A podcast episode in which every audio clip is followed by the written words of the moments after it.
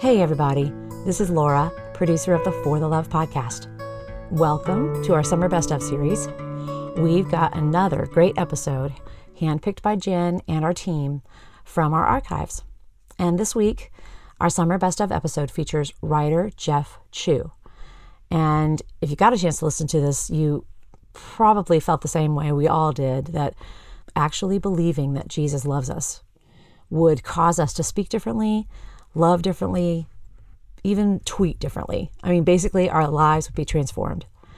And since our conversation with Jeff back in spring of twenty nineteen, he and uh, For the Love favorite, Sarah Bessey, have launched a really great podcast called Evolving Faith Podcast. And if you love our show, you'll definitely find some great voices in that show too. So we hope you enjoy this conversation with Jeff about his travels across the country to discover if Jesus really did love him, and how that journey changed his life forever. Hey, you guys, Jen Hatmaker is here. I am your host for the For the Love podcast. Welcome to the show. So right now we are in a series called For the Love of Faith Groundbreakers. And we're talking with women and men who've explored their own faith and experiences, and they're coming away with questions that, frankly, sometimes really rattle our religious cages, and they're bumping up against long-held tenets sometimes to see where the truth is. And um, they've all wondered aloud if the status quo should remain so. So all of these people have expanded my definition of love and what it looks like to be a follower of Jesus for sure. I respect them so much. This was a really carefully created docket of people that I wanted on this series. So I've invited every one of them on the show to share their wisdom because we can just learn so much from them. I know I have. So in order to introduce our next guest, I'm going to do something I've literally never done in all this time of podcasting. I'm actually going to read his Amazon bio. So I know that sounds lame, but here's the deal. This is his bio on his Amazon author page, and there's just no way I can do a better job at describing him than what's written. And that's just true. So you'll you'll see what I mean as I read it. So here is what it says on his bio page on Amazon. Over his eclectic journalistic career, Jeff Chu has interviewed presidents and paupers, corporate execs and preachers, Britney Spears and Ben Kingsley, as a writer and editor for Time, Condé Nast Portfolio, and Fast Company. He has compiled a portfolio that includes stories on mega hit-making Swedish songwriters, a piece for which he went clubbing in Stockholm, James Bond, for which he stood on a Spanish beach and watched Halle Berry emerge from the waves over and over, undercover missionaries in the Arab world, where he traveled to North Africa and went to church, and the decline of Christianity in Europe, where he prayed. On the wall of his New York office, you'll find a quote from former Senator John Warner, who once told Jeff, "You're a good little interviewer." It continues. A California native, Jeff went to high school at Miami's Westminster Christian, where he sat behind Alex Rodriguez in Mister Warner's world history class. A graduate of Princeton and the London School of Economics, Jeff has received fellowships from the Phillips Foundation, the French American Foundation, and in twenty twelve was part of the seminar on debates in religion and sexuality at Harvard Divinity School. The nephew and grandson of Baptist preachers, he's an elder at Old First Reformed Church in Brooklyn, New York. He loves the San Francisco forty-niners, the book of Ecclesiastes, and Clementines. And he detests marzipan more than he can explain in words. Okay, so see what I'm saying? Don't you want to be friends with him? He is funny. He is smart. He is cool. He is interesting. He is an impossibly good friend. Um, also, currently, he's a seminarian at Princeton Theological Seminary, and we're going to talk about that quite a bit because he's also a contributing editor at Modern Farmer. I mean, can you even, like, you can't peg this guy. You cannot pin him down. Um, we're going to talk about his book he published a few years ago called Does Jesus Really Love Me? A Gay Christian's Pilgrimage in Search of God in America. Fascinating book. We're going to talk about it a lot. You would, it would, you would, you will be better for reading it. I can tell you that. Jeff reminds me constantly that we need love and that what we say matters. Um, this connection that love brings us, we need it. The way it helps us walk closer to one another, its healing power, walk closer to Jesus. He is just the best. And he does not shy away from the hard stuff, okay? He's someone who really wrestles to find answers without taking his own self too seriously. He's a very rare soul and an absolute gem. And I'm so excited he's on the show today. And P S, he and his husband, Tristan, are just the cutest. The absolute cutest. So I am absolutely thrilled and pleased to share my charming and delightful and amazing conversation today with the very wonderful Jeff Chu. So good morning to my friend, Jeff. I'm so happy that you're here. I'm a huge, huge, huge Jeff Chu fan. Hi. Hi, Jen. You know I love you. You know what I was just thinking this morning when I was getting ready to jump on with you about the first time we met face-to-face, which was in Grand Rapids, remember? I do remember. Uh-huh. We were at um, the Festival of Faith and Writing, and somehow I managed to squeeze out thirty minutes with you, which, by the way, I recognize the inherent kindness in that because you're like a shy introvert. And so I gobbled up thirty minutes of your quiet time and grabbed you with my mom. Your mom, who is amazing. I know. And it was such a gift to meet her as well. I know. Not that you're not awesome, but I love your mom too. No, my mom always is just like the bonus person. Uh, she travels with me sometimes, and everyone is always like, it was great to see you and, and all of that. And I really love your mom. Like, can I have her cell number? So that's, I'm used to that. Accustomed to it. So look, I have told my listeners a little bit about you and what you do and where you've been, where you are now. Um, but if you'll just indulge me for a minute, I wonder if you could just go back for a second and talk a little bit about your early years, like kind of starting with your, your kid years, because you're the grandson and the nephew of Baptist preachers. Is that right? Yes, ma'am. And in fact, your grandparents lived in Berkeley, and I didn't even know Baptists were in Berkeley. That was news well, to me. Only non-white ones. That's true. That's a great point. Um, so a lot of us, frankly, can can relate to the kind of upbringing that you had, the old hymns and the felt boards and the sandwich cookies and the Kool-Aid and the V B S. Um, so I would love for you to talk a little bit about you as a kid and, and how it is that you viewed God when you were little. And then when did you begin to notice that some of your ideas didn't quite square with the way that you'd been brought up to understand God? So I grew up in a very Baptist family. It was Southern Baptist missionaries who converted us. Uh, they came to China, and I'm sure a lot of folks grew up with those stories of the, the missionaries that the mission board sent to China. So my faith is a direct result of people who took that big risk to travel halfway around the world to proclaim the gospel. Uh, I knew God had been good to my family. Uh, my grandfather was the first convert in his part of the family, and he grew up to be not only a pastor, but also a Bible college professor. Uh, but after the communists took over in nineteen forty-nine, the communists, interestingly, were a little bit more into walls. Okay. And the story goes that one night in the early fifties, it was maybe nineteen fifty-three, nineteen fifty-four, he had this gut feeling. Um, the Baptists would call it the Spirit, and non-Baptists uh-huh. would call it a gut feeling. Right. He packed a bag, and the next morning he left for Hong Kong, and wow. he knew he would not go back to his homeland. Uh-huh. The following week, the communists came, and they arrested the entire remaining faculty of the Bible college. Wow. And many of his colleagues were in prison for years. Oh, my gosh. Wow. So it's a terrible story. Mm.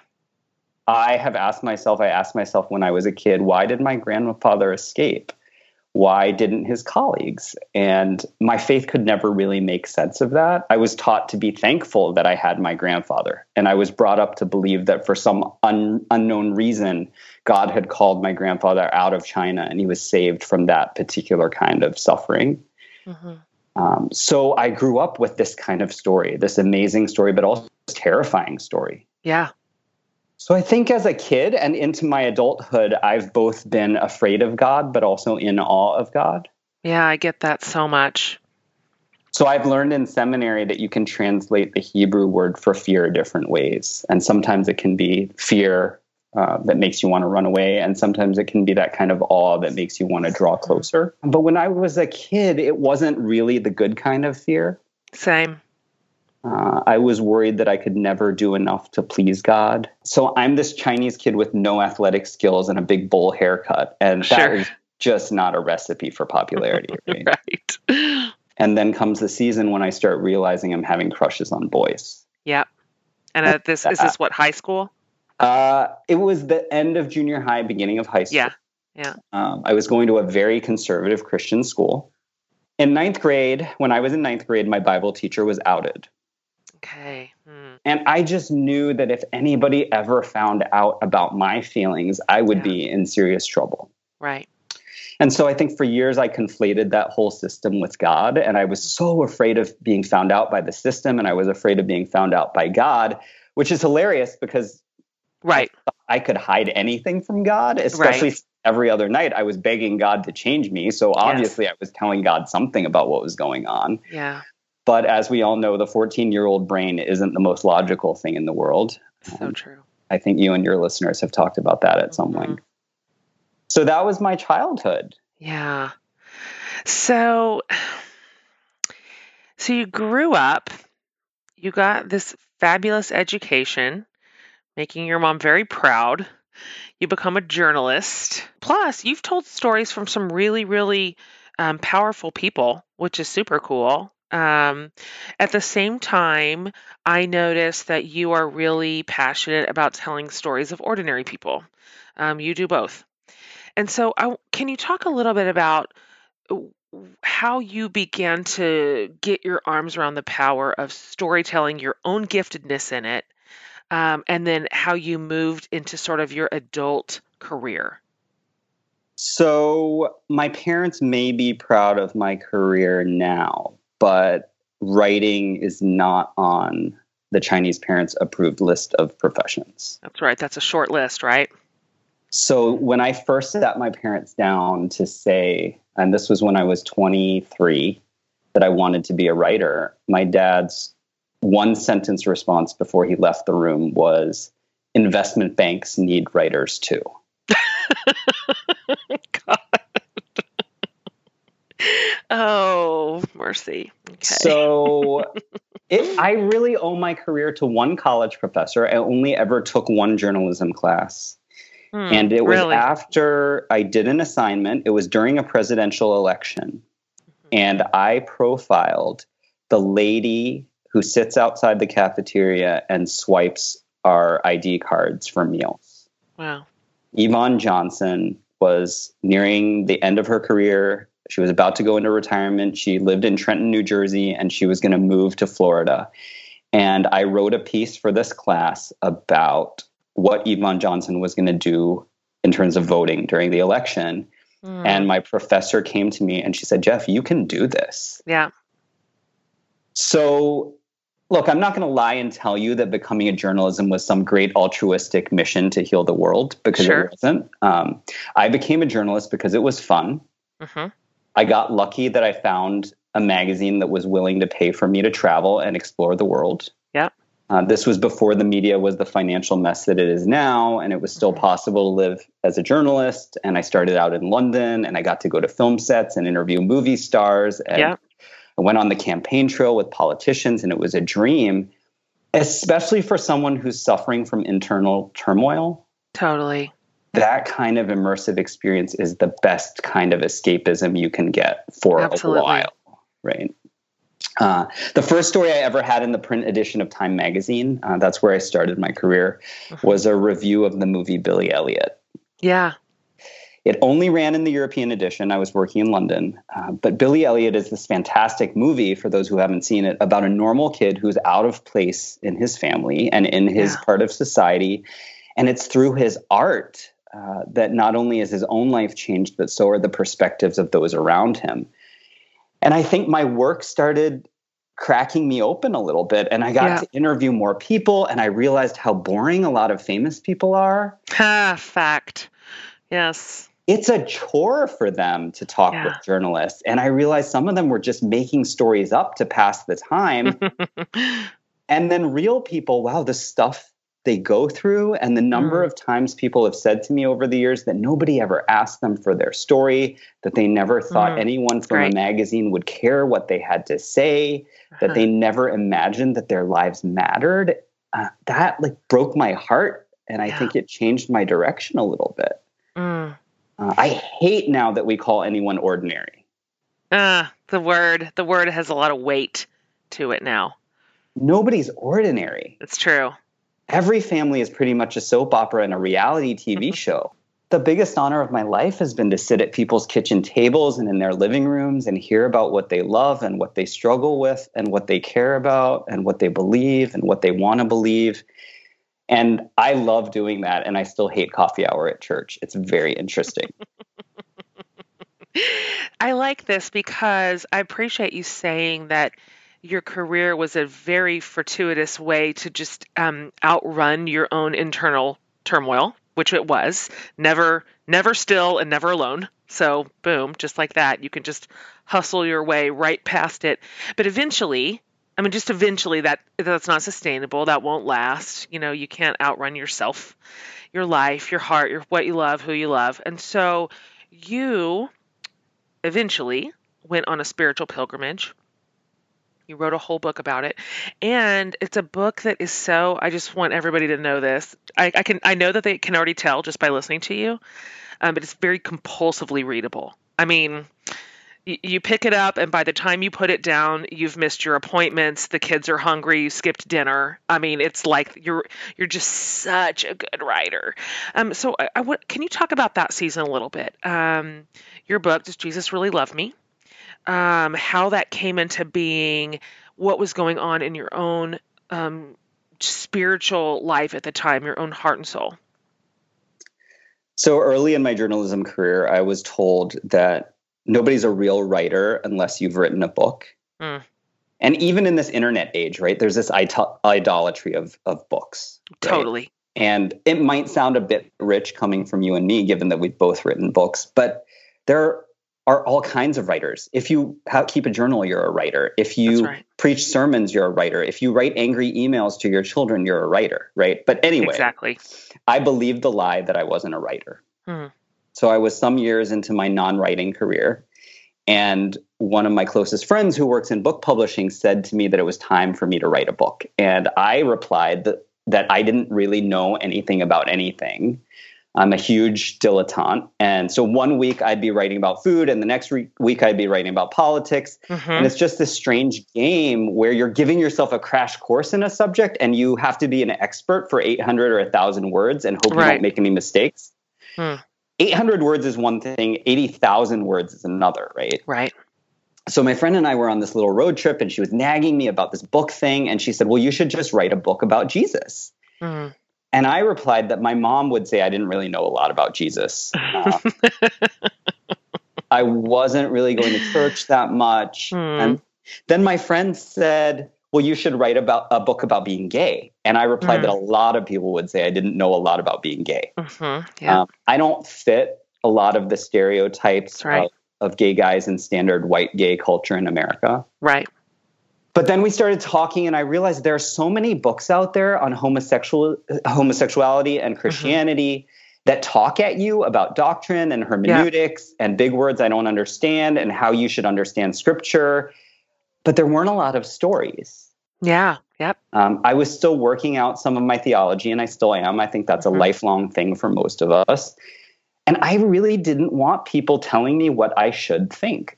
Hmm. I wanted to hear about the journeys other folks had been on with their sexuality and with their faith, and I wanted to see how those stories resonated with mine or didn't.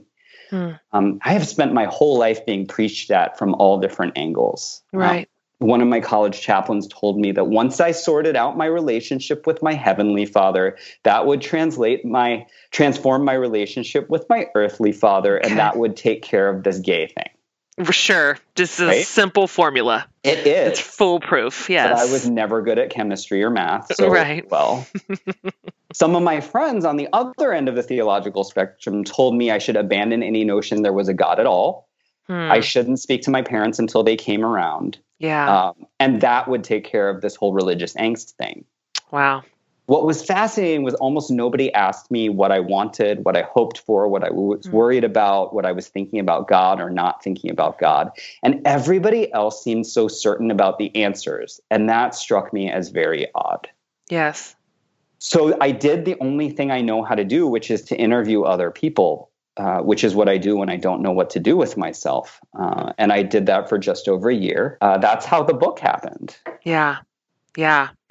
Um, How did you find that writing process? Because that was completely different type of writing, really, because it also was so personal at the same time. Like, did you find that year deeply affected or informed your theology or your ideas or your interpretations? And um, I'm curious what you personally discovered over the course of that.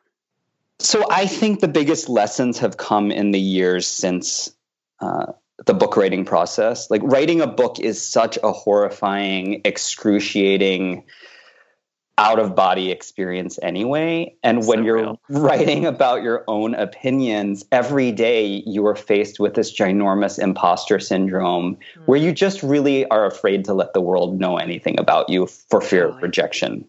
Totally. Right? Yes. Oh, oh my gosh, someone is going to get two pages into this and they're going to think, wow, you're boring. Totally. Right. Or you don't have this figured out and you're sp- you supposedly wrote a book about it. Um, yeah. I mean, I, this is so relatable and so wow, true. I paid fifteen dollars for a book and his answer is, I don't know. Totally. Exactly. How dare he? It was terrifying. And it's only now I think that I can look back at that experience, see some of the ways in which meeting different people from different places on the theological spectrum was such an important experience for reminding me of the possibilities that exist in right. searching for God. Totally. Um, people um, and, and their stories uh, have been, I would say for me too, probably the biggest boulder in the river in which diverts the flow, um, affected me the most, changed me um, the most. And, and there's just something about taking the, um, taking g- the idea of God and theology out of the sterile territory of academia and putting it into like the soil of human experience. And it just, that's for me where it comes to life. Guys, I have some exciting news. Fall is coming. And to find your must-have products for fall without ever leaving your house, hi, you need to hit up FabFitFun. You know already that I'm obsessed with them. I love FabFitFun. It's the only subscription box that delivers full-size self-care products right to your door. So four times a year, you get to choose eight to ten products that altogether are worth more than two hundred dollars every time, but you pay forty-nine dollars and ninety-nine cents. So that is a good value because you get to try some fabulous brands for just a fraction of the price. And trust me, this is stuff you'll use all the time. I've been loving this Aveda Damage Remedy product that I got in my box once. It brings my hair kind of just back to life after summer, after pools, after heat, after blow drying, after one million buns that I put my hair into. And one time I got these really cool exfoliating sugar cubes from Harper and Ari, which smell like the most delicious pineapples and kiwi, and they leave my skin feeling so delicious. I also love my cute, cute tangerine business and pleasure tote. Remember, I told you that was my favorite thing in that box. I've been using it all summer. So it's time to customize your box for the fall season. So sign up today to receive your first box and join a community of over one million women who are already obsessed. Use the coupon code F T L for ten dollars off your first box at fab fit fun dot com. So for those keeping score at home, you pay only thirty-nine dollars and ninety-nine cents for more than two hundred dollars worth of products. So worth it. One more time, go to fab fit fun dot com to sign up today and then use code F T L at checkout for another ten dollars off. All right, back to our show.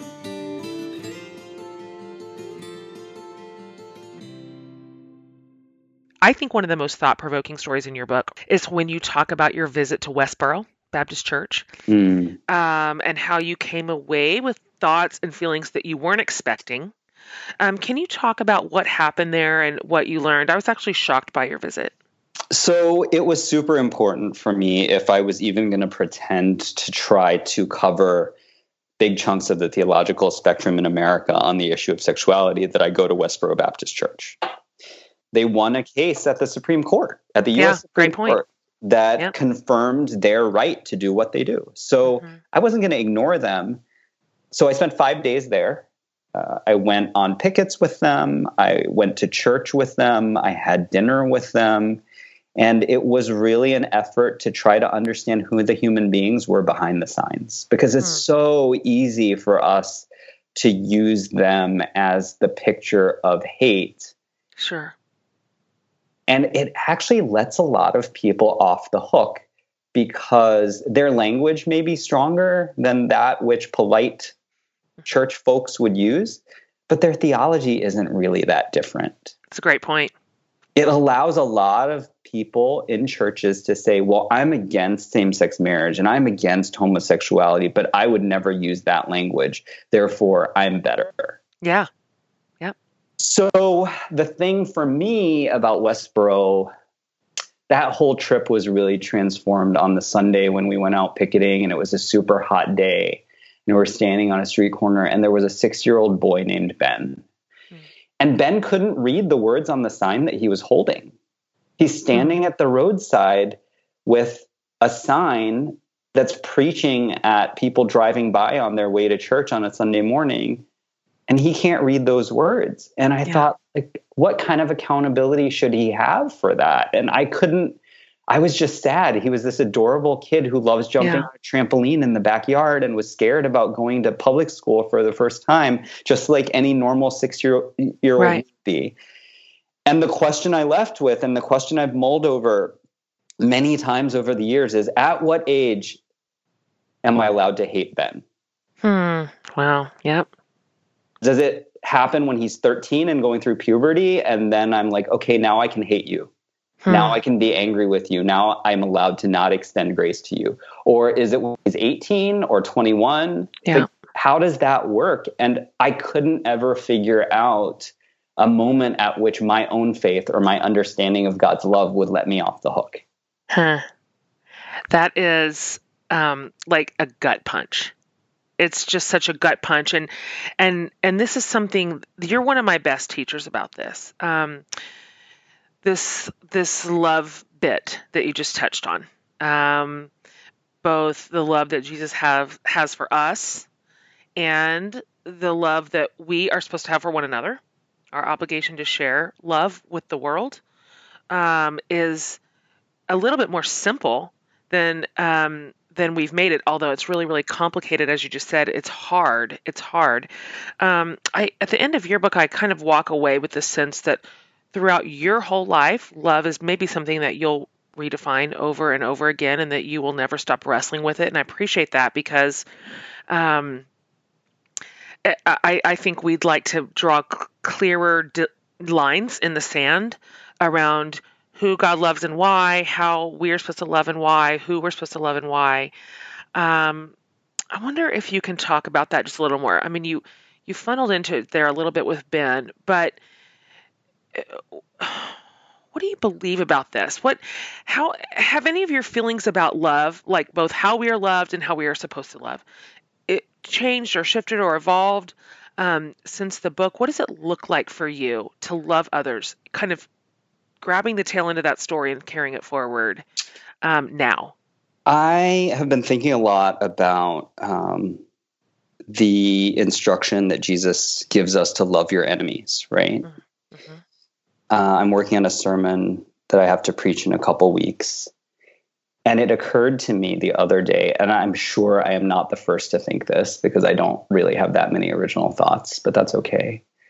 What if the enemy I most have to love first to make this whole thing work is me? Mm. What if I am my own worst enemy? I mean, I have wasted gazillions of hours, to use a technical term, over the years, beating myself up. Mm. I think the great struggle in many of our lives that we don't really want to talk about is to believe that each of us is truly loved by God. That's right. And that if we don't feel God's love, then how are we going to radiate that love into the world, right? Yeah. So I can talk a pretty good love talk, and I think most mm-hmm. of us who grew up in church can. Mm-hmm. Uh, I believe in God's love in an intellectual way, and I will insist on it all day long. Uh, but late at night, when it's just me and my thoughts and my fears, do I feel God's love? Hmm. No, not most of the time. Um, this week, I confessed to my small group that most days I don't really believe God loves me. Wow. Not just as I am, as the old hymn goes. Mm-hmm. Um, and I don't think most of us do. Because if I, I think if most of us really believed God loved us, and the us is crucial here. Yeah, it is. Wouldn't we behave differently? We would. Wouldn't we be kinder? Wouldn't that love transform us and how we yes. tweet? And what we put on Facebook statuses and how we treat one another and how little or how much we give to other people. You're right. Um, okay, so here's maybe, maybe this is a different way to frame it slightly. Um, sometimes we talk about love and we say we feel loved, but we also think God loves like we do, right? Mm. So God loves transactionally. God loves sure. by giving us what we want and spoiling us. Uh, or God loves us by saying nice things to us and encouraging yeah. us to say nice things about each other. And that's not really what I'm talking about. Um, mm. I think those are really limited expressions of love, and they're not necessarily bad, but they're also not whole. Mm. So we impose our kind of limited human love on God, who I think and I hope loves very differently and more holistically than we do. Mm. Um, I think in English, we just don't have the kind of nuance that maybe other languages have to describe the different kinds of love that exist. So it's not just like Valentine's Day romantic love sure. or sexual love or the love one has for one's family or the love you have for your closest friends. Um, there's also the love that unlocks something in you or the love mm. that moves you to explore something new or the love that grows slowly in your heart. And I just don't think we're good at having that nuance. Can I read you something? Can you please? This is a little snippet uh, from my most recent writing. I'm working on oh, some writing about the Farminary, which yes. I love. Um, yes, I so want you to talk never, about that in a minute. It's never been shared before publicly, and so Great. I ask for your grace. Yes. Um, but it's a little thing about how I'm a better friend now because of a goat I met. Okay. Okay. I don't know much about goats beyond that I enjoy a good goat curry. I can't say that I wouldn't eat goat curry again either. Uh, but to be clear, I wouldn't eat August curry. August yes. is the baby pygmy goat who I love. I like to think that I have the ability to differentiate between a regular curry and an August curry. Yes. I've never spent significant time with any other goats. I have no sense of whether August is an extroverted weirdo or whether she's quintessentially goatish. So when I say that August seems dog-like, I say it knowing that it may be an affront to species purists who think it's insul- insulting and typically human not to be able to see a creature just for what it is rather mm. than for what it's like. Good. One of my little rituals with August was a game of chase. I would freeze and she would face off against me, and then suddenly I'd take a big step towards her and she would take off, bounding onto the wheel well of the trailer and then around the back, and then we'd do it all over again. Uh-huh. Another was a game of peekaboo. I would chase her in one direction around the trailer and then double back, and she'd either chase me around one corner or peek around another to see if I had reappeared. Hmm. If I or anyone really, I don't want to make dubious claims of exclusivity because in terms of laps, August was equal opportunity. If I sat on the milking stand or on the ground, creating any surface approximating a lap, she was on it. Hmm. Unlike her mom, Daisy, who seemed mostly to tolerate us, except when we thought to scratch that one spot between her horns, hmm. or when I gave her some of the sweet grass that grew only outside their pen. Hebrew tradition gives us the concept of the scapegoat. On Yom Kippur, one goat was slaughtered as a blood sacrifice. A second hmm. goat was sent into the wilderness, never to return. The goat was burdened with carrying the sins of the people away from the community, and its banishing symbolized the departure of these acts of wrongdoing, along with all their consequences. It's funny to think of the scapegoat tradition in light of August's ministry, and I don't use the mm. word ministry lightly. There's something about August that was transporting, that did do something of what a scapegoat was supposed to do. Mm. In her presence, all the bad feelings disappeared, all the worries that dogged me the rest of the day, all the anxieties about things I had done or not done, all the shadows of sin that otherwise clouded me. It was as if some invisible part of her goatly spirit did play the traditional role of the beast of burden, carrying away all the b- bad feelings into mm. some wilderness.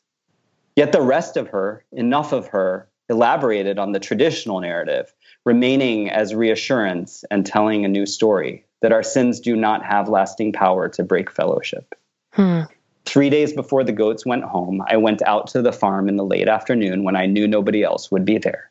I went in and sat on the ground, and August jumped onto my lap as I knew she would. She buried her face in my chest, urging me mm. to scratch her head and neck, as I knew she would. And then I just flopped onto my back, and I let August climb onto my chest. For the two or three minutes that my back was against the ground, and she was using me as a climbing platform, I felt mm. happy. Mm. I felt joy. I felt lighter, as if August had noticed the worry, the anxiety, the doubts and troubles that regularly weigh me down. And she had asked if she could carry all that for me for a few minutes so I could rest. Hmm. In my entire adulthood, I can count on one hand the number of times I've laid in the grass and let my head touch the ground. Always some fear has kept me from doing so. Fear of impropriety mainly, or doing of doing something that seemed less than adult and less than dignified. Fear of grass stains, which can be really hard to get out of a shirt. Also hmm. fear of bugs. Hmm. But what is it that allows other creatures, our dogs, our cats, this goat, to unlock our vulnerability as they do? There is no fear in love, First John four eighteen says, but perfect love drives out fear, because fear expects punishment. The person who's been afraid has not been made perfect in love. The verb tense in that last bit's interesting. It isn't the person who remakes himself as perfect, but rather there's some outside agent facilitating or orchestrating this process of being mm. made perfect in love. In her essential goatiness and in her unadulterated Augustness, August was, for a season, the embodiment of that for me. Whenever mm. I was with her, I was un- utterly unafraid, and not only unafraid, but also free, which is to say I felt more myself than I ever had. Oh, I love it, August. Oh, that's such good writing, Jeff. One of the best things I've ever done for myself is going to therapy. I'm in it now. It has revolutionized the way I think about myself, my place in the world, and my relationships. And listen, you can learn about yourself and transform your life with BetterHelp counseling. So with BetterHelp, you can connect with a licensed professional counselor in a safe and private online environment. You can start communicating with your counselor within twenty-four hours uh, via text or chat or phone or video. And if it's not a great fit, you can change counselors at no additional cost. And listen, you aren't alone here. So many people have been using BetterHelp that they are recruiting additional counselors in all fifty states. I want you to start living a happier, more whole life today. As one of my listeners, you'll get ten percent off your first month at betterhelp.com slash for the love. Join over a million people taking charge of their mental health. So one more time, that's betterhelp, H E L P, dot com slash for the love. Okay, back to our show.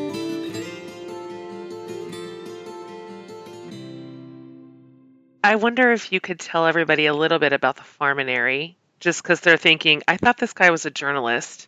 Why is he writing about a goat named August? And I don't understand what's happening.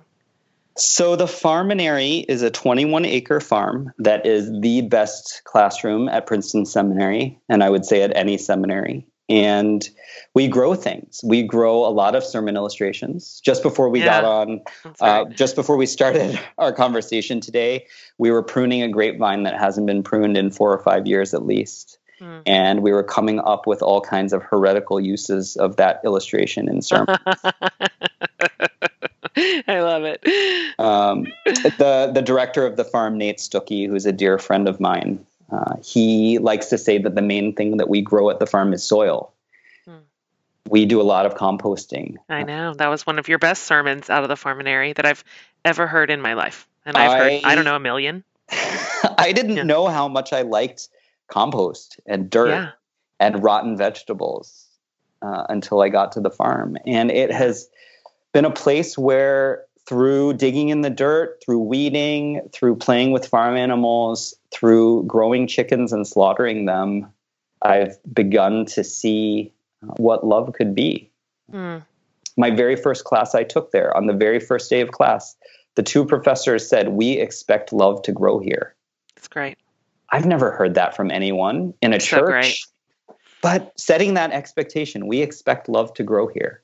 Mm. Okay, what does that look like? And that's what the farm has been. Yeah, I've learned a lot from you um, and your experience on the farm. Um, going back to school, going back to seminary. I'd love to talk to you, if you wouldn't mind for a minute, about you're an observer, you're a journalist, you're a storyteller of faith. That's a part of who you are, a big part. Um, you're you're on the front lines of a lot of conversations that are current, um, important, um, fragile, shifting. Um, I would love to hear, I'm curious about what you're hearing, the conversations you're both listening to and contributing to, um, in and around the church, um, with uh, the L G B T Q community and um, our brothers and sisters, maybe even more so from when you first started writing your book, because it's been a few years since, and there's been a lot of um, shifting, I mean, even since then. And so, what do you think about what you're hearing and seeing right now? So one thing that's different from when I wrote the book is uh, I didn't really address the T or the Q in L G B T Q. Ah, uh, yeah, I don't even think point. I did a good job with the B. Mm, and I'm point. so thankful that those siblings have emerged from the shadows more and more over the years. And good. They've been so brave in telling their stories and lifting their voices, which is so risky and so hard and also so beautiful. Yeah. So I think there's much more diversity in terms of the conversations we're having about sexual ethics, about the effects of purity culture. And that's not just yeah. about gay gay people, right? Like right, that's right, across totally. the board. That's a really hard conversation to have. Mm-hmm. And that is a really hard conversation to have with grace. Yeah. I think those folks in the majority, pastors who taught some of those classes, folks who are giving their kids purity rings. Sure. There can be a lot of pain in terms of defensiveness mm-hmm. and a different kind of hurt than is experienced by the folks who were the recipients of that teaching and the recipients mm. of purity rings, right? Interesting point. And we're really struggling to have a gracious conversation about that. Yeah, I see that too. Uh, I am thankful for... for the boldness of some voices who are questioning the status quo. Um, my friend Nadia Boltz-Weber has this mm-hmm. new book out called Shameless yeah. um, that talks about purity culture and how we look at sex. And it's brave because I think it's going to upset some people and compel some uncomfortable conversation about what the church has done and said about sexuality. Mm. Um, there's the poet Emily Joy, who's done such tremendous yeah. work around um, the hashtag church too. That's right. And we need to be able to listen better and to mm. absorb these stories and to ask more questions as opposed to being defensive about it. And for those of us who have suffered from purity culture, I think we need to understand what the function of our stories is, because there's storytelling mm. that's meant to be cathartic, storytelling that is meant to express pain and lament. Mm. And then there's another kind of storytelling that can overlap, but doesn't necessarily. And that's storytelling that's made, meant to persuade. Mm, that's good. And we have to be able to have the thought and the care to differentiate and not just mm. tweet at people as if however we do it is going to be fine. That's good. What are our goals? Mm. Um, I'm grateful that young people are growing up now with more access to more stories. Yeah, me too. Thoughtful and provocative voices. I didn't have that when I was a kid. I know that we, we can't really predict, but if I, if you had a looking glass into the future, maybe like, let's just say twenty years from now, what would you, what would you guess? What do you think? What's your, what's your prediction on what the church is going to look like. In particular, I'm, I'm meaning the American church. Obviously, it has a completely different expression in other parts of the world, but um, you know, the one that most of us are familiar with. What do what do you think it might look like in, let's say, twenty years? I think it's going to be less white. Yeah. I think it's going to be much more diverse in terms of worship style, maybe even in terms of theology. Yeah. I think the questions about sexuality aren't going to be dominating in the same way. Yeah, I agree. I think we're still going to be hurting each other a lot. Hmm. I don't know what the issue will be, but we'll come up with something. And that grieves me, but I think that's the human story, right? We like to think that we're on a trajectory of progress. And in some ways we are, right? We've made right. some strides on various forms of bias and prejudice and discrimination, but we always come up with some new way right. to exclude people and to tell them they're not welcome at the table and mm. to inflict harm. It's just what we do as sinful human beings. Hmm. Can you tell think, I'm kind of a pessimist sometimes? You know what? I think you are as a realist. And, and that is the truth, that there isn't, there isn't a moment in human history where we have not been hurting each other. So it would be probably foolhardy to imagine twenty years from now, we will have found it. We will have finally evolved into the place where, um, you know, the church is maybe what Jesus had dreamed of. Let me ask you this. Since you're someone who works in media, happens to be a believer, I'd like to gauge your thoughts about what it's like talking about faith on a, in a public way. It's a pretty hard row to hoe, actually, just to trying to portray Christians in the media, especially right now in such a, where everything is so incredibly convoluted. The the truth is there's just so many of us, and we all we all believe so differently, clearly. I mean, if that wasn't clear before, it's certainly clear now. Um, and I wonder, you know, we hear a lot right now about um, the Christians this, or the evangelicals this, or the, you know, whatever. Um, is it even possible to portray us accurately? Um, do, do you, I also wonder if you think it's possible to have nuanced faith conversations in a mass media environment. Um, I've just, in, in, in, I would just love to hear your thoughts on that. Um, as somebody who is both a part of the community and um, reports on the community and a consumer of, you know, mass media and what they have to say about us, what what do you think about that? I have struggled with the level of uh, religious literacy in the mass media for a while. Mm. I think reporting is getting better. I can think of folks who are doing it well. Elizabeth Diaz at the New York Times does it well. Emma Green at the Atlantic is fantastic. Yes, love Emma. Um, Sarah Bailey at the Washington Post yep. is excellent. Yep. So there are some folks who are doing really good work, but on the whole, the media doesn't always get, and I hate just saying the media because I am, I know that, right? But again, that's the same thing as saying the Christians, right? You know, the media is very, very broad and it's not a monolith at all. But now that we've issued the caveat, the media is yeah. uh, with right. broad brushstrokes. Right. The media doesn't always realize how almost every story now has a religion angle to it. Mm. Almost every story out there has a faith and morality angle to it, whether we're talking about President Trump or we're talking about the um, Israeli-Palestinian conflict in the Middle East, or we're talking about Saudi women trying to uh, Uh, get more freedom. These are all religion stories. That's right. right. And so you need religious literacy to understand them well. And in terms of nuanced conversation, I think we need to be a little more daring in terms of being willing to listen. And I say daring because Appreciate that. I, I think it's easy to be defensive. I think it's totally. easy to enter every conversation in bad faith and look at a mm. tweet and pick out the things that are wrong, because we're all doing a bad job. Mm. On the whole, right? We're all yes. doing a bad job at maintaining any depth of nuance for an extended period of time. Hmm. Our platforms don't encourage us to have nuance, but I think That's right. it can be done. I have to believe it can be done.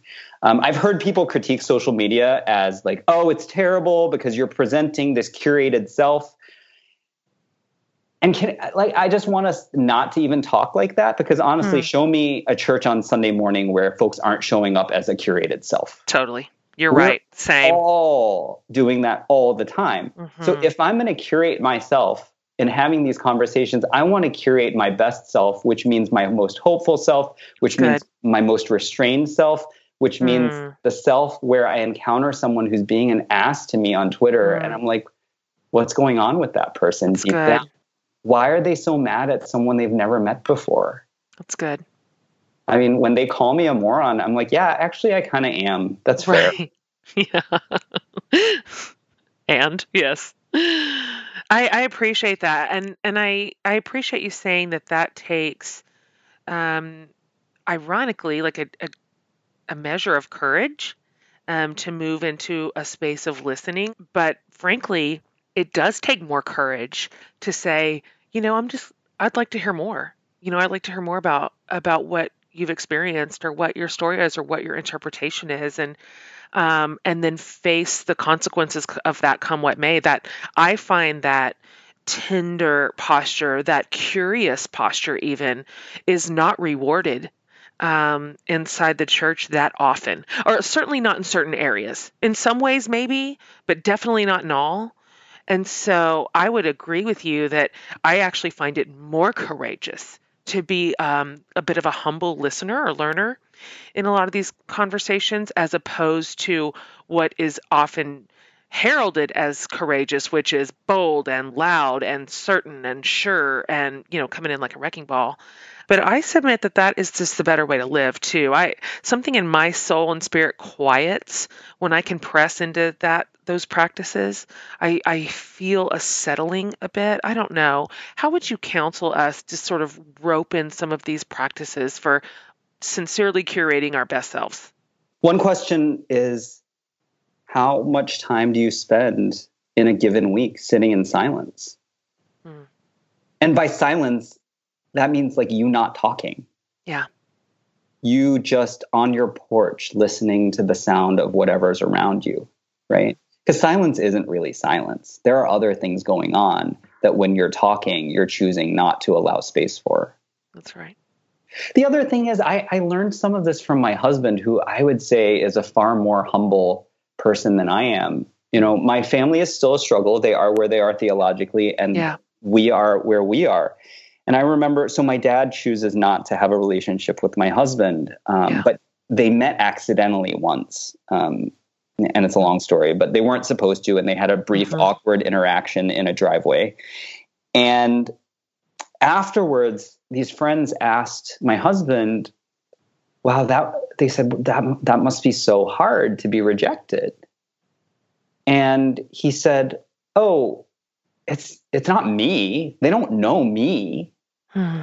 He's not rejecting me. He's rejecting the idea of me. That's right. And so he didn't take it personally, because how, how and that was so instructive for me, right? Because mm-hmm. my fragile self would be like, oh my gosh, I've been rejected. And here yes. is my ten thousand yes. reason long list of why. Same. So yeah. where does Tristan get that mm. centering and that presence of mind to say, I know who I am, and he doesn't know who I am. And this rejection is about a, a concept and an idea. It's not personal. Wow. So I want to be able to do that more. And, yeah. and it's about practicing. Um, I would bet if folks went to their pastors and said, so how many classes did you have on preaching or speaking in seminary? And how many classes did you have on listening? Mm-hmm. Yeah. But which of those practices is more crucial for a faithful Christian life? That's good. If you look at scripture, if you look at the greats of the faith, you know, I think of Hannah, who listened for what God was telling her to do as she waited for a son, right? As she right. suffered the torment of her husband's other wife. And I think of, you know, Hagar, who was listening for a word from God when she felt like this outcast. And I think of all these giants of the faith, Anna, who waited in the temple, right, for her Messiah, and they were listening. Mm. But we don't spend a lot of time talking about that. We're busy You're talking right. about Paul, and maybe Paul said too much sometimes. Mm. Yeah. I, um, I love that instruction, and I love that. I love that bit about Tristan. So I want, I would love a little bit, speaking of Tristan, um, of a little epilogue on your life. In the book, you're, you were real candid about your relationships you have with your family. You just mentioned people close to you, how um, living your life and truth affected them. I wonder if you could talk a little bit about what those relationships look like today. Are you comfortable doing that and, and telling us a little bit about Tristan too? Tristan has been such a rock. When we met, I wasn't going to church. We met online on match dot com. Yep. There there was nothing in my profile about religion. Wow. So the fact that we've gone on this journey together is a little crazy. Yeah, it is. Um, as I said, my family is still where they are theologically. Yeah. They go to a Southern Baptist church. Um, mm-hmm. My mom struggles a little bit with Uh, the public elements of my work. She's a very mm. private person. My dad is a very taciturn person, doesn't really like to talk much about these kinds of things. So we talk about the weather. We talk about the San Francisco forty-niners. We talk about yes. golf. Right. And my mom and I talk a lot about food. We cook sure. together. Yeah. Uh, I have learned a lot from my mom about even amidst our theological differences. Every year or two, she shows up and she yeah. will spend a few awkward days with me and Tristan. Yes. And she will cook for us and feed us because that's what she knows how to do as a mom, right? Yeah. And I can't imagine what kinds of struggles are going on inside of her because her theology says there's a good chance that I'm going to hell. Mm. And for me, that really unlocked something a few years ago when I realized that her fears for my salvation mm. were a reflection of her love. Um, uh, yeah. She she can't understand it any other way. Our worldviews mm-hmm. are different. Our conceptions of hell are different. Our conceptions yeah. of what God is going to do after this life are different. And right. the only way she knows how to conceive of her love and channel her love is by praying for us and for our salvation. Mm. And to be able to see that as love has taught me something. Mm, that's beautiful. So we struggle along like most families do, right? Sure. It's yeah. just that our issues are a little different than other families. Yeah. And I yeah. don't want to say it's better or worse because that's a, a, a stupid comparison. Sure. Um, it just is. Yep. Um, I'm going to link over on the transcript the bit of writing that you did about your mom coming to cook and Um, and I wonder if you could just, and I don't want to give it away, but just tell the, just the little piece of it about the chopsticks. Is that giving away too much? No, I can tell that. Okay. So, so that story that, that you're referring to uh, was about my mom's first visit after Tristan and I got married. Um, because of my parents' theological convictions, they did not come to our wedding. Yeah. Um, as I've been on book tour and, and as I've read this story at various festivals, I've had folks come up to me and say, you deserve better parents. Mm. And my response to that is always the same. Don't talk about my mom and dad that way. That's good. Because I honor my parents for the sacrifices they've made, for the ways they've known how to show me love. Mm. And I love the parents who I have. Yes. That doesn't mean the relationship is easy. Uh, but this story about my mom coming to cook, it was, I guess, about a year after our wedding. Mm-hmm. And the first thing she pulled out of her bag when she showed up um, was a pair of chopsticks, because every person in our family has a pair of chopsticks of their right. own. And Tristan didn't. And so these were for Tristan. Yes. And honestly, I was surprised. Yeah. Right? I was super surprised that she did that because... Yeah. That is making an acknowledgement that goes beyond at least one small part of her theology. That's right. And how does that make sense? Well, I don't think it has to. Mm. I don't think we have to fit everything into a neat and tidy box.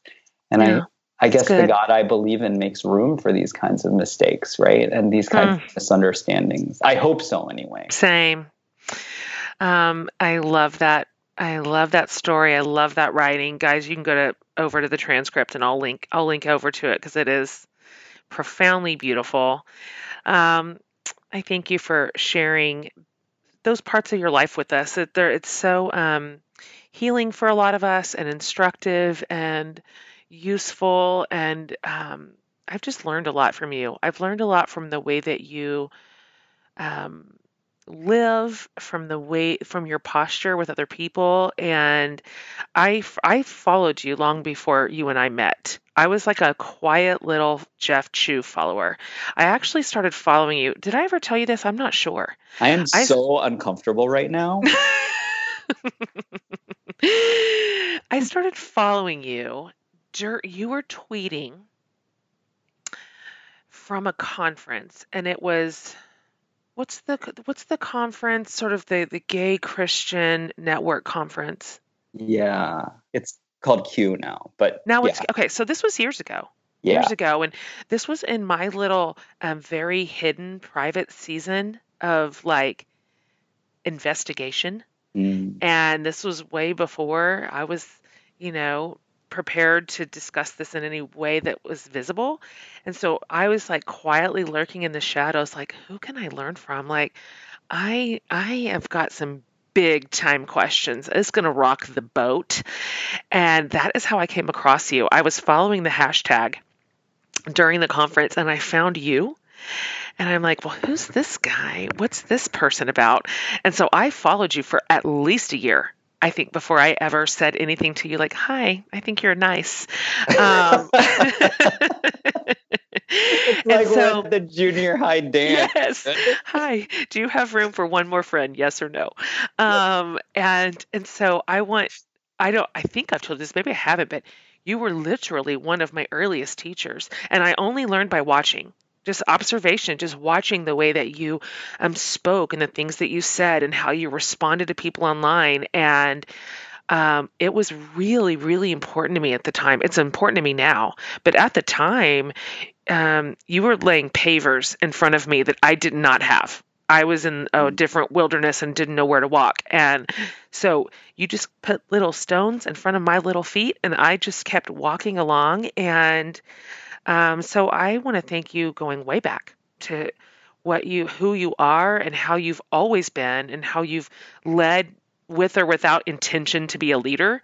That's just what you've been to me. And so, um, you are really important to me, and now I'm glad that we're friends, and I'm glad we're friends too, but um, all that yes. makes me really uncomfortable. I that love you, but yeah, I know it does. And I don't care. This is my podcast. So I get to say whatever I want to you on it, and you can't hang up. So one of my greatest joys is getting up before everyone else and having just a few quiet moments with my coffee. That is like sacred space to me. Uh, you coffee lovers probably understand. So I'm thrilled to tell you about a brand new sponsor who's making all of our coffee drinking dreams come true. And it's called Camano Island Coffee. All right, look, Camano Island Coffee is amazing, and you will taste the difference. They use, first of all, U S D A organic beans. And when you place an order, they'll roast and ship your coffee within forty-eight hours. That is really hard to come by. Plus, Camano Island Coffee pays farmers above the fair trade rate for their beans, and they commit to giving two percent of all revenue back to the farmers. So good. And get this. They have a coffee lovers membership that's super flexible because you get to choose how often you receive new shipments. Plus, you can pause or cancel orders whenever you want. It's like a complete win. So sign up for your coffee lovers membership today. Here's what you do. Go to Camano Island Coffee dot com slash for the love, and you'll get twenty dollars off your first shipment. Never run out of fabulous coffee again. So sign up for your coffee lovers membership at Camano Island Coffee. Let me spell that real quick. It's C A M A N O. Camano Island Coffee dot com slash for the love for twenty dollars off your first shipment today. Okay, back to the show.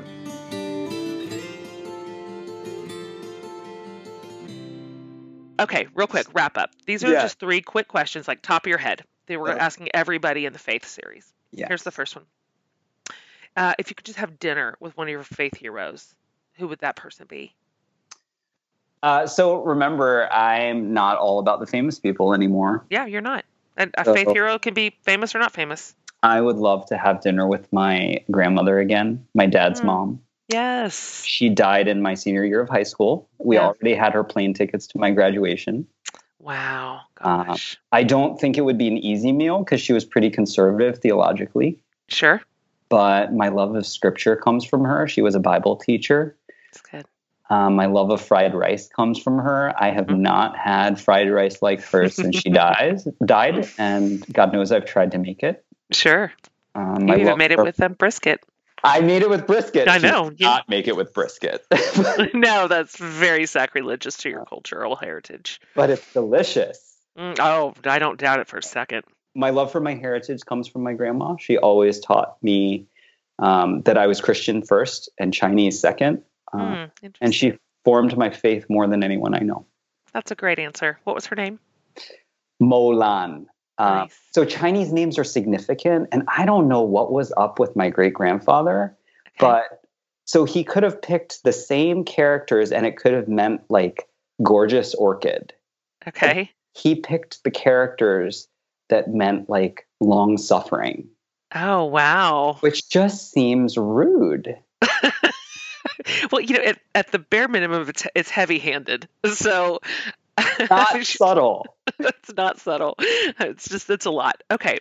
Do you have either a verse or even a quote or a, an idea from a, another faith leader that kind of captures the essence of your faith? Like this is Jen Hatmaker. I grew up a good Baptist boy. I know you did. Of course, you have one. It's at the ready. Are we going to have a sword drill right now? I used to win those. I'm you know sure I did. did. Me and Rachel. Rachel and I both won those all the time. Uh, Romans yes. eight, thirty-five to thirty-nine. Mm. Who will separate us from the love of Christ? Will hardship or distress or persecution or famine or nakedness or peril or sword? As it is written, for your sake we are being killed all day long. We are accounted as sheep to be slaughtered. No, in all these things we are more than conquerors through him who loved us. For I'm convinced that neither death nor life, nor angels, nor rulers, nor things present, nor things to come, nor powers, nor height, nor depth, nor anything else in all creation will be able to separate us from the love of God in Christ Jesus our Lord. Hmm. I haven't heard that one in a while. It's good. That was good to hear. I get choked up almost every time I read it. That's, that's one of the best. That's one of the greats. This is the last one. I ask every guest this, every series. It's from Barbara Brown Taylor, of course. Um, and it can just be whatever you want it to be. This is, it can be serious. It can not be serious. So it's your choice. What's saving your life right now? I would say friendship. Some of the best friends I've ever had in my life. I like that. I would say cooking, time yeah. in the kitchen. Uh, yeah. I get to cook a ten-course dinner as part of my senior thesis. Oh my gosh. Are you kidding me? And growing. Did you propose that? Yes. Yes. Um, uh, you're going to have to say a little bit more about that. I'm sorry. I was going to let you off the hook in the next twenty seconds, but I just need to know a teeny bit more about this. So it's going to start out with a gin cocktail with rosemary and sage that I'm growing right now, uh, and a gin that comes from the part of Northern California I was born in. Oh, my goodness. And brisket fried rice is going to be on the menu. Yes. Tristan has orders. He's going to be in Austin uh, in April, right okay. before the dinner. Yep. And he has instructions to bring back two pounds of brisket from Micklethwaite Craft Meats. Yes. Which is my favorite. Um, we're, we have saved one of the birds from our last flock of chickens from the farm. And okay. I'm going to smoke that with one of my professors um, with a Chinese rub. So it's his oh, smoking gosh. method and my rub. Amazing.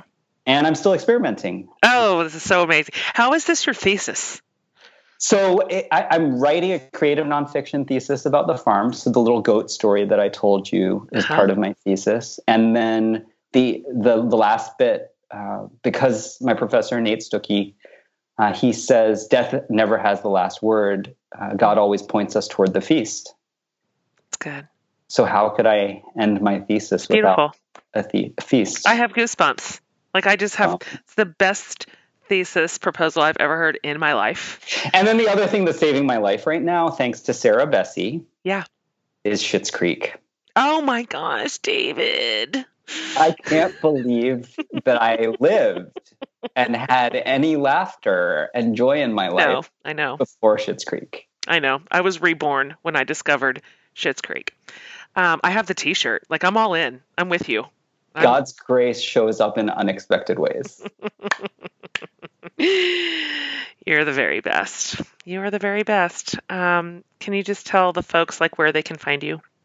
So you can find me on Instagram by Jeff Chu. So some other rude Jeff Chu took Jeff Chu. So terrible. By B Y uh-huh. Jeff Chu. Um, yeah. Instagram's my favorite. You can also find me on Twitter, where um, I show up from time to time, but I it, I need breaks from Twitter. Same. Twitter's real stressful.